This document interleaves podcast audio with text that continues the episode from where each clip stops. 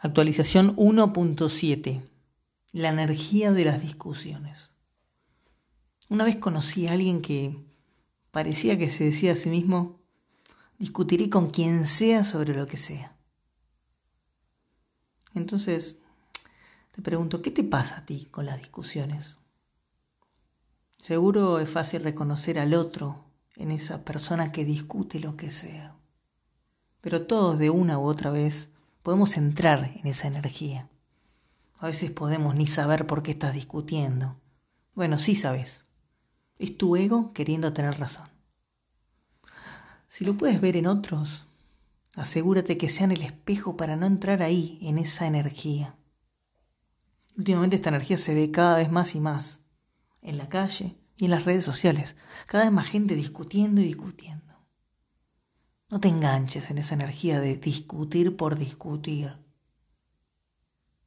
Y cuando sin darte cuenta te encuentres por ahí, simplemente hazte la siguiente pregunta. ¿Para qué me sirve esta discusión? ¿Qué beneficio me trae ganar esta discusión? ¿Con qué energía me quedo luego de ese tipo de discusiones? ¿Me siento mejor o peor?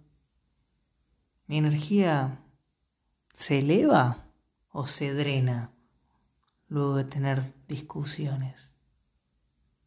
Míralo, observalo. Recordá que tu energía es una. Todo lo que usas en algo no se lo das a otra cosa. Tu tiempo y tu energía son valiosos.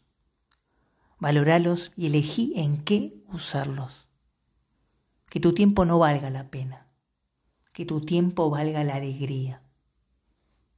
Y entonces, en cada situación, en cada suceso que te provoque un conflicto en tu vida, frena y hazte la pregunta, ¿quieres tener razón o quieres ser feliz? Ser feliz es liberarte de conflictos. Y los conflictos siempre son de uno, no son del otro. Se suele poner foco en lo que el otro me hace a mí, que el otro hizo esto o aquello, que el otro me provocó tal cosa, bla, bla, bla. Y si pruebas poner el foco en ti, y si indagas dentro tuyo qué disparador se activa internamente en ti que te genera ese conflicto,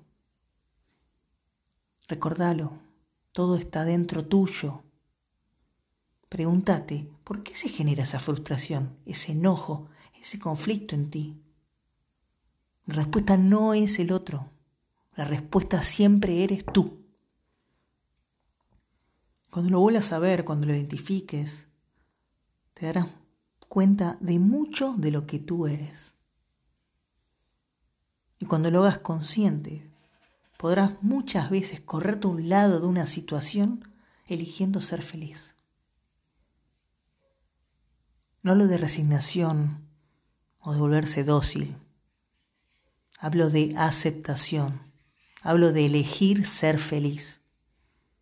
Tu mente y tu ego siempre querrá tener razón, pero tu alma querrá ser feliz. La clave es que siempre decides tú. Así que te vuelvo a preguntar y te pido que te lo preguntes una y otra vez en cada situación. ¿Quieres tener razón? ¿O quieres ser feliz?